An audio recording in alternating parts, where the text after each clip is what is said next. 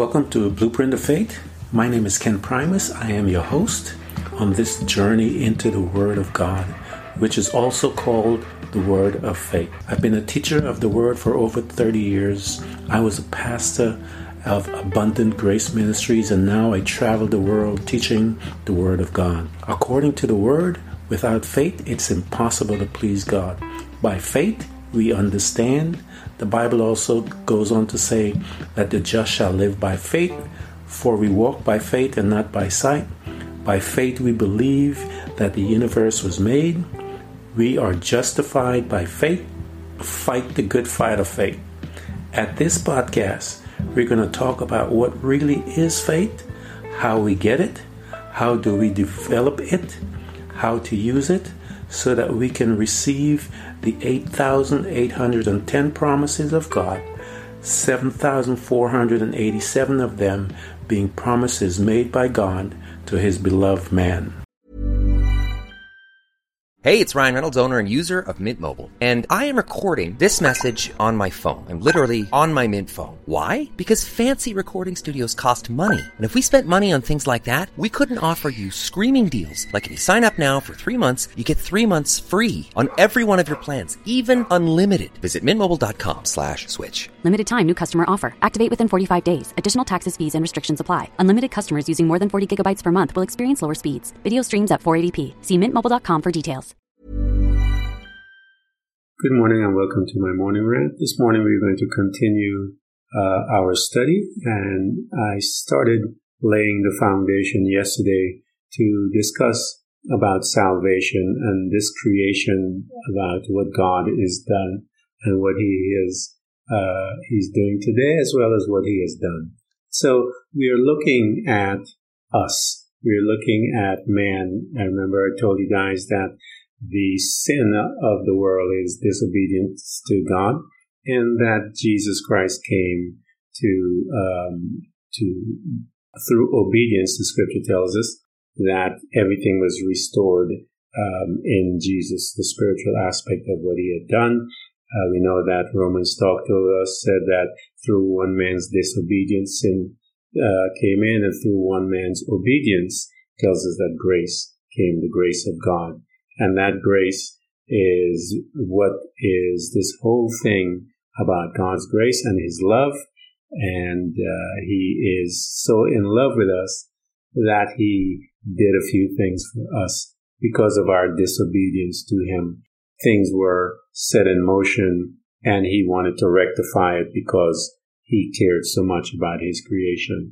You gotta remember it took Him in our time, as they say, it, it took Him uh, 6,000 years to create the earth for us and this universe because he loved us so much that uh, he, um, when you're looking from our time, because it says a thousand years is as a day before the, the Lord. So in our time, he's very meticulous. He took the time to create this thing. And because of our disobedience, we, we damaged this thing. And so God wanted to put it back together because he said, it is good when he looked at it. So yesterday we talked about that uh, the cry of mankind, uh, looking at himself, the wretched man, and that God provided for that wretched man. We looked at Luke chapter 1 verses 77 to give to his people the knowledge of salvation by the forgiveness of their sins. And so we see that knowledge for salvation is here on the earth, and it tells us that uh, we ought to um, listen or heed the call because the scripture says now is the time for salvation. Uh, 2 Timothy 1 9, um, who has saved us from and called us a holy calling, not according to our works, but according to his own purpose and grace, which was granted to us or, or um, granted us in Christ Jesus from all eternity. And we talked about that, and I wanted to show you again, uh, again, just tapping into the foundation that is, it is of God's grace that this whole thing is being played out. Uh, Titus chapter uh, 3 5 tells us that he saves us, he saved us not on the basis of deeds which we have done in righteousness, but according to his mercy by the washing and regeneration and renewing by the Holy Spirit. So those were some of the foundations that we looked at yesterday. And we want to continue because I want to lead us to um, the soul and do a study on the soul. And this is a part of it. I'm talking about man right now. Man, the Bible tells us, is he has a spirit. He's a spirit with a that has a soul, and he uh, lives in a body. So let's take a look and see what um, First Thessalonians five three attests to this. Uh, five twenty three attests to this. It says now may the God of peace Himself sanctify you entirely in your wholeness, and may your spirit and soul and body be preserved complete without blame at the coming of our Lord Jesus Christ. Let me read that again so that you can understand what this is about. This is you. This is talking about you and I. It says in 1 Thessalonians 5.23, Now may the God of peace himself sanctify you entirely, and may your spirit and soul and body be prepared completely um, without blame at the coming of our Lord Jesus Christ. So we see then that you uh, and I are made up of three parts. We we are a spirit, we have a soul, and we live in this body of ours. So when our father um, uh, Adam, when the first Adam uh, fell, went through disobedience, when man died, all of man died in his entirely entirety. The spirit of the man, the soul of the man, the body of the man. That whole thing became corrupt. That is why I say to you, there is no religion that can handle that condition of sanctifying the, the entirety of mankind, spirit, soul, and body, except the one that God put in place. Because he knows that in order for us to see him, we have to be holy. Um, and we don't become holy through works. We'll never gain anything through that because, as I mentioned, if one is able to do the work and the other is not able, then uh, one can then argue because it is a court that you and I are going before. The Bible tells us that if you read the word, you see that heaven is set up as a court system. And that is why here on, the, on this earth, the Bible is a legal document. The, the blood of Jesus, all the things that Jesus did, all of these things uh, were legal documents. And so when we um, when we go to the chapter and verses, it's just like a lawyer and a paralegal when they do their research before they present their case.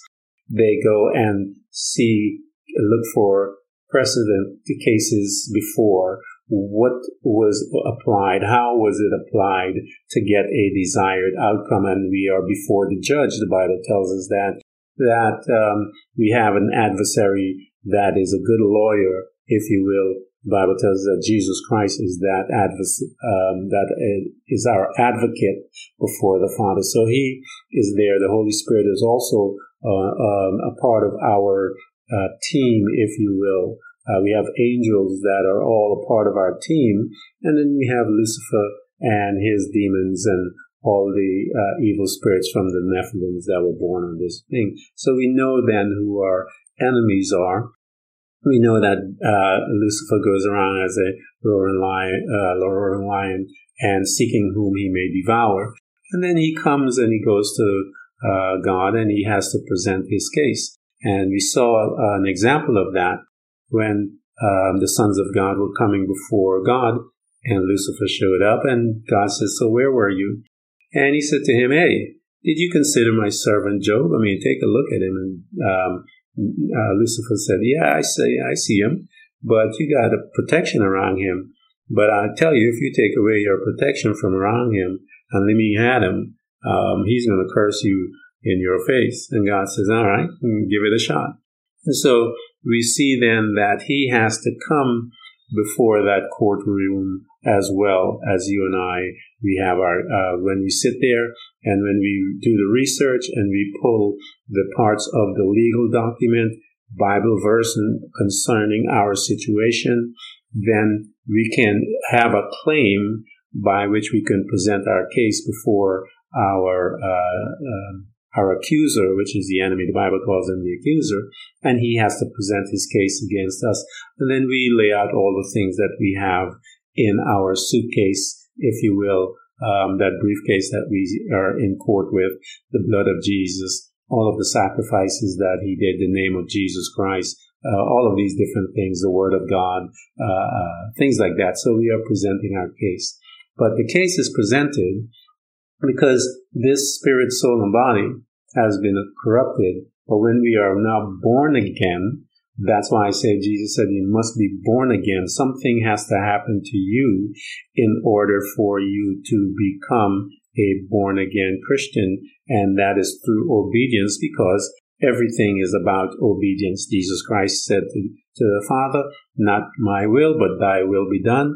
And he said, okay, I will surrender. And uh, uh, he was led to the cross to fulfill what his destiny was. And that was to die for you and I and to resurrect. But again, I tell you guys the reason why I believe he was in that garden perplexed and not perplexed, uh, can, uh, just um, coming before the Father was because he had to be separated from the Father and he had never experienced that before because it, the Bible tells us because of the joy that he saw you and I, because of the joy that he saw before him, he stayed upon the cross.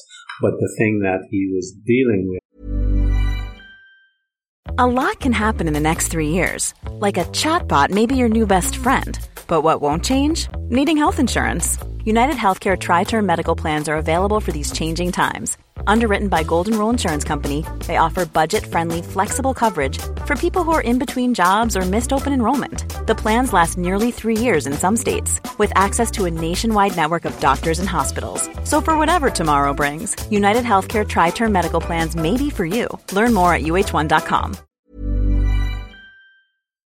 Was the separation from his father, and he cried out when that happened, My God, my God, why hast thou forsaken me? And that was the one thing that he was having a difficult time with.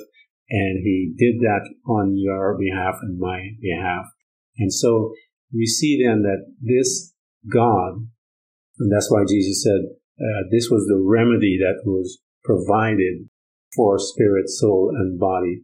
And when we are, are returned through to God through obedience, because of the knowledge that was given, the knowledge of salvation, so that you and I can become saved so that we can be uh, attached back to God. And so the spirit of the man becomes born again and the, um, the conflict is between the soul, uh, the body and the spirit. So when the body, the Bible tells us that the spirit of man is the, the candle of the Lord. That's how he will talk to you and I is through the spirit. And then we have to bring it into the, uh, the realm of the soul and the soul is where we kind of lose some of the things. And we, um, I want to uh, go into that, but the series will take us from the spirit first, and then we will eventually head into the soul and the body.